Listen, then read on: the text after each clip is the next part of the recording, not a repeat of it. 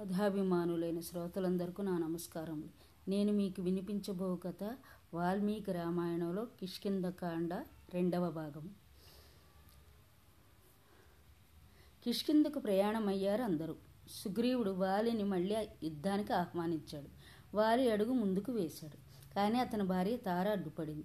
ఒకసారి ఓడిపోయి దెబ్బలు తిన్న సుగ్రీవుడు మళ్ళీ ఆహ్వానించడం వెనుక ఏదో ఆంతర్యం ఉందని అభిప్రాయపడింది. సుగ్రీవునికి శ్రీరాముడు అండగా ఉన్నాడన్న విషయాన్ని ప్రస్తావించింది. యుద్ధానికి వెళ్ళడం క్షేమం కాదని వారించింది. తార మాటలు పెడచవని పెట్టాడు వాలి. యుద్ధ దిశగా అడుగులు వేశాడు. వాలి సుగ్రీవుల పోరు తీవ్రంగా సాగుతున్నది. రక్తం కారుతున్నా పట్టించుకునే స్థితిలో లేరు వారిద్దరు. మెల్లమెల్లగా సుగ్రీవుని శక్తి సన్నగిల్లుతున్నది. మాటిమాటికి దిక్కులు చూస్తున్నాడు. అతని ఆంతర్యం అర్థమైంది శ్రీరామునికి. విషసర్పంతో సమానమైన బాణాన్ని వదిలాడు వాలి మీదకు. అది క్షణాలలో వాలి వక్షస్థలంలో నాటుకున్నది. వాలి నేలపై వాలిపోయాడు. స్పృహ కోల్పోయాడు. రక్తపు మడుగులో పడి ఉన్న వాలి కొంతసేపటికి తేరుకున్నాడు. రామలక్ష్మణులను చూశాడు. శ్రీరామునితో ఉత్తముడని పేరు పొందిన నీవు ఇంత అధర్మంగా ఎందుకు ప్రవర్తించావు?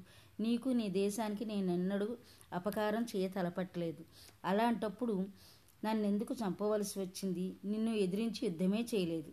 వేరొకరితో పోరుతున్నప్పుడు ఎందుకు దొంగ దెబ్బ తీశావు? అని నిలదీశాడు. సీతాదేవి కొరకు సుగ్రీవుని ఆశ్రయించడం కన్నా తనను కోరు ఉంటే బాగుండేది అన్నాడు. ఒక్కరోజులో సీతాదేవిని తెచ్చి అప్పజెప్పేవాడనని పలికాడు. రావణుని యుద్ధంలో బంధించి తెచ్చి ముందుంచేవాడినని తెలిపాడు. శ్రీరాముడు వాలి అభిప్రాయాలను త్రోసిపుచ్చాడు. తమ్ముని భార్యను చెరపెట్టటువంటి అధర్మాలకు ఒడిగట్టినందున మరణదండన విధించానన్నాడు శ్రీరాముడు. వానరుడు కనుక చాటుగా ఉండి చంపడలో తప్పు లేదన్నాడు. శ్రీరాముని మాటలు విన్న వాలి తన తప్పును తెలుసుకున్నాడు. మన్నించమని దోసిలొగ్గాడు. భర్త విషయం తెలుసుకున్న తార పరుగు పరుగున వచ్చింది. మరణశైలిపై పడి ఉన్న బాలి దీనస్థితిని చూసింది. గుండె చెరివేయేటట్లు ఏడ్చింది. ప్రాయోపవేశానికి సిద్ధపడిన తారను హనుమంతుడు ఓదార్చాడు. తార అంగదుల బాధ్యతను సుగ్రీవునకు ఆపజెప్పాడు వాలి. తన మెడలోని దివ్యమైన సువర్ణమాలను సుగ్రీవునికిచ్చి వెంటనే ధరించమన్నాడు.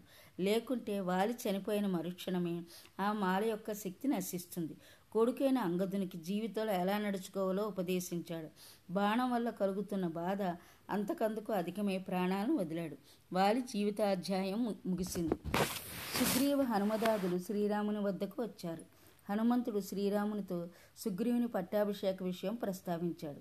దీనికై కిష్కిందకు రమ్మని ప్రార్థించాడు. తండ్రి ఆజ్ఞ మేరకు పద్నాలుగు సంవత్సరాల వరకు ఏ గ్రామమున కానీ నగరమున కానీ అడుగు పెట్టనని చెప్పి పితృవాక్య పరిపాలనను మరోమారు చాటుకున్నాడు శ్రీరాముడు. సుగ్రీవునకు శుభం పలికాడు. తాను ప్రసవణగిరి ఎందు ఉంటానన్నాడు. వర్షాకాలం పోయాక సీతాన్వేషణ ప్రయత్నం ప్రారంభించమని సుగ్రీవుని ఆదేశించాడు. సరేనన్నాడు సుగ్రీవుడు. కిష్కిందకు రాజుగా సుగ్రీవుడు యువరాజుగా అంగదుడు పట్టాభిషిక్తులయ్యారు. కాలం గడుస్తున్నది. శరత్కాలం వచ్చింది. సీతాన్వేషణ కార్యభారాన్ని సుగ్రీవునకు గుర్తు చేశాడు హనుమంతుడు. తదనుగుణంగా సేనను సమీకరించమని సేనాపతి అనే నీలుని ఆజ్ఞాపించాడు సుగ్రీవుడు. ఇది రామునికి తెలియదు. లక్ష్మణుని పిలిచి సుగ్రీవుని వద్దకు వెళ్ళమన్నాడు. లక్ష్మణుడు కిష్కిందకు పయనమయ్యాడు. సుగ్రీవుడు రాజభోగాలతో ఓలలాడుతున్నాడు.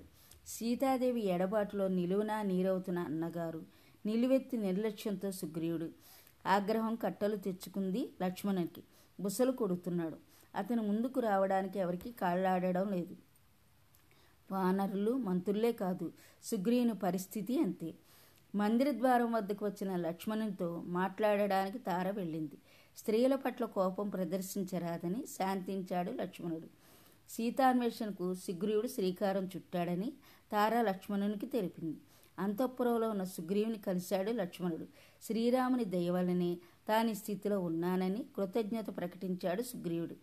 మహాపరాక్రమశాలి అయిన శ్రీరామునకు తన సహాయం నిమిత్తం మాత్రమేనన్నాడు తన వైపు నుండి ఏదైనా తప్పు జరిగితే మన్నించమన్నాడు.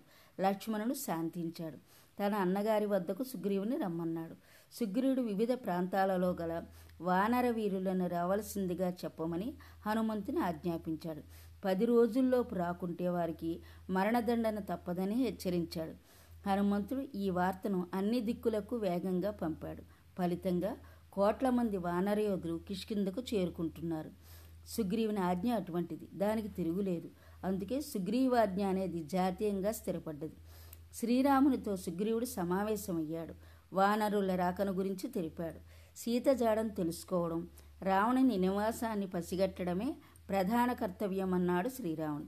శ్రీరాముని సూచన మేరకు సీతాన్వేషణకై వానర వీరులను నలుదిక్కులకు పంపాడు. తూర్పు దిక్కునకు వెనతుని నాయకత్వంలో సేనను పంపాడు. దక్షిణ దిక్కుకు అంగదుని నాయకత్వంలో హనుమంతుడు జాంబవంతుడు మొదలైన ప్రముఖులతో కూడిన సేనను పంపాడు. మేనమామైన సుసేన్ని నాయకత్వంలో పడమరకు శతవలి నాయకత్వంలో ఉత్తర దిశకు సేనను పంపాడు.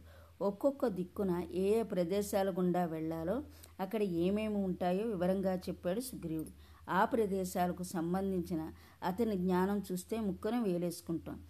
నెల రోజులో సమాచారం తెమ్మని సుగ్రీవాజ్ఞ సీతాన్వేషణను సఫలం చేయగల సమర్థుడు హనుమంతుడేనని సుగ్రీవుని నమ్మకం. హనుమంతుడు అంతే విశ్వాసంతో ఉన్నాడు. శ్రీరాముని భావన కూడా అదే. అందుకే తన పేరు చెక్కబడిన ఉంగరాన్ని హనుమంతునికి ఇచ్చాడు శ్రీరాముడు. దీనిని సీత చూస్తే రామదూతగా హనుమను నమ్ముతుందన్నాడు. హనుమంతుడు నమస్కరించి రామముద్రికని గ్రహించాడు శ్రీరాముని పాదాలకు ప్రణమిల్లి ప్రయాణమయ్యాడు. సీతాన్వేషణకు బయలుదేరి నెల రోజులు కావస్తున్నది. తూర్పు పడమర ఉత్తర దిక్కులకు వెళ్ళిన వాళ్ళు తీవ్రంగా వెతికి వెతికి రిక్తహస్తాలతో వెనుదిరిగారు. గడువు ముగిసే నాటికి ప్రసవణగిరిలో శ్రీరామునితో ఉన్న సుగ్రీవుని వద్దకు చేరుకున్నారు. సీత జాడకై చేసిన కృషి ఫలించలేదని విన్నవించుకున్నాడు. హనుమంతుడు ఈ విషయంలో కృతకృత్యుడవుతాడని ధీమా వ్యక్తం చేశాడు. ఎందుకంటే రావణుడు సీతని తీసుకెళ్ళింది దక్షిణ వైపుకే కదా. అంగదుని నాయకత్వంలో దక్షిణ వైపుకు బయలుదేరిన హనుమంతుడు మొదలగువారు అణువణువునా గాలిస్తున్నారు. సుగ్రీవుడిచ్చిన గడువు పూర్తయింది. ఏం చేయాలో తోచడం లేదు. తమవారు నిరాశపడకుండా జాగ్రత్త పడ్డాడు అంగదుడు. విరక్తి పొందకుండా ధైర్యోత్సాహాలతో ముందుకు సాగితే విజయం వరిస్తుందని ప్రేరేపించాడు. అందరూ రెట్టించిన ఉత్సాహంతో ముందుకు కదిలారు. హనుమదాదులు ఒక పెద్ద గుహ వద్దకు చేరుకున్నారు. అది వృక్షబిలము. ఒక రాక్షసుని అధీనంలో ఉంది. బాగా అలసిపోయిన వానరులను ఆకలి దప్పులు పట్టి పీడిస్తున్నాయి. గుహలోకి వెళ్ళారు. అంతా అయోమయంగా ఉంది. చివరకు స్వయం ప్రభ అనే యోగిని అనుగ్రహంతో ఆకలి దప్పులను తీర్చుకున్నాడు. ఆమెను ప్రార్థించి ఆమె తప ప్రభావం వల్ల క్షణాలలో ఒక పెద్ద సముద్రపు ఒడ్డుకు చేరుకున్నారు. ఆ సముద్రాన్ని మహోదది అంటారు. ఉవ్వెత్తున లేచి అలల అలజడి భయాన్ని కలిగిస్తున్నది. సముద్ర తీరంలో వానరులంతా సమావేశమయ్యారు. ఏం చేయాలో తీవ్రంగా చర్చించుకుంటున్నారు. సీత జాడ కనిపెట్టకుండా సుగ్రీవుని చేరరాదు అనుకున్నారు. వీరి మాటల్లో జటాయు ప్రస్తావనను విన్నాడు సంపాది. ఇతడు పక్షిరాజు.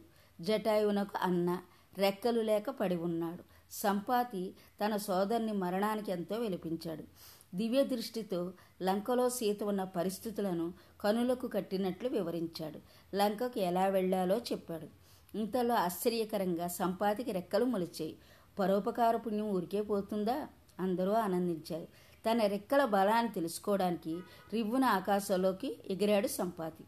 వానరవీరులు బల పరాక్రమాలను ప్రదర్శించడం ద్వారానే సీతాన్వేషణ సఫలమవుతుందన్న నిశ్చయానికి వచ్చారు. కానీ వంద యోజనాలు వెళ్ళి రాగలవారెవ్వరని తర్కించుకుంటున్నారు.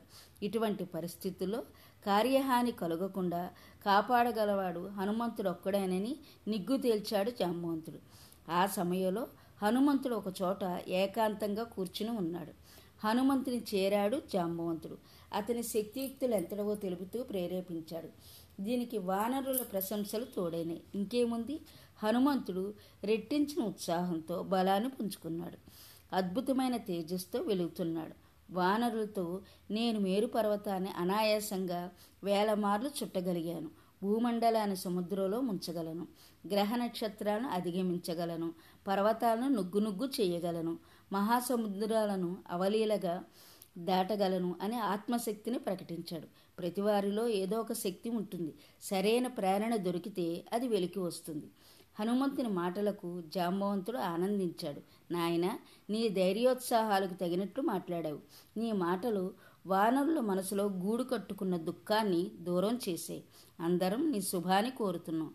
ఋషులు వృద్ధ వానరులు గురువుల అనుగ్రహంతో ఈ సముద్రాన్ని లంఘించు. నీ రాకకే ఎదురు చూస్తుంటాం మన వానరుల ప్రాణాలన్నీ నీపైన ఆధారపడి ఉన్నాయని తెలిపాడు. తాను లంఘించే సమయంలో తన బలాన్ని భూమి భరించలేదని మహేంద్ర పర్వత శిఖరాలు అందుకు తగినవని హనుమంతుడు పలికి మహేంద్రగిరికి చేరాడు. నా కథ శాంతం విన్నందుకు మీకు నా ధన్యవాదాలు. రేపటి సంచికలో సుందరకాండ గురించి చెప్పుకుందాం.